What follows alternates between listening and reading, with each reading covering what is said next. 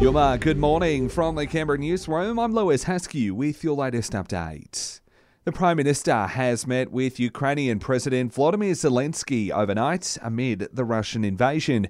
Anthony Albanese visited war ravaged towns to see firsthand the damage and destruction. These are livelihoods and indeed lives uh, that have been lost uh, here uh, in this town. And the fact that you had such a significant force, uh, you can see the use of tanks, missiles, uh, heavy uh, artillery uh, being used in a civilian area. It's just devastating. Back home, investigations are underway into the death of a man on the Parramatta River in Sydney during this latest extreme weather event. The man was kayaking when he's believed to have fallen out, with rescue crews unable to reach him in time. That comes as multiple flood warnings remain in place across New South Wales after a weekend drenching. The ACT Shadow Ministry has been given a reshuffle. Newly appointed Murrumbidgee MLA Ed Cox now takes on the mental health, jobs, workplace affairs, and regulatory services portfolios. Cox replaced former MLA Julia Jones, who resigned from Territory politics earlier this year. Australia is scrapping its vaccination mandates for incoming travellers. From Wednesday, arrivals will no longer have to prove they're double dosed. Australian Federation of Travel Agents Dean Long says it means airport headaches could soon be a thing of the past. The best impact is we should expect to see faster facilitation through our airports and ports.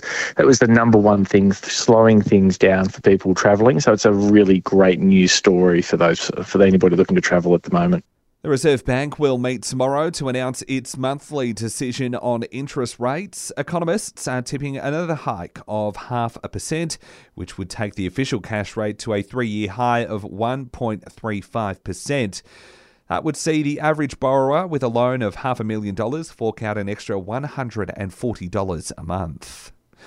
Overseas now, and parts of a mountain glacier have collapsed in the Italian Alps amid record temperatures.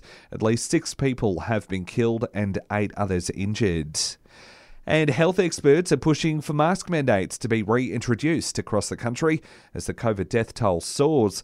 More than 10,000 Australians have now died with the virus, while concerns remain over Omicron's BA4 and BA5 subvariants. Epidemiologist Professor Nancy Baxter says with winter here, it's the perfect time for the extra protection. We may need to go back to requiring masks be worn in indoor public spaces. You know, that doesn't mean we need to stop doing anything that we're doing.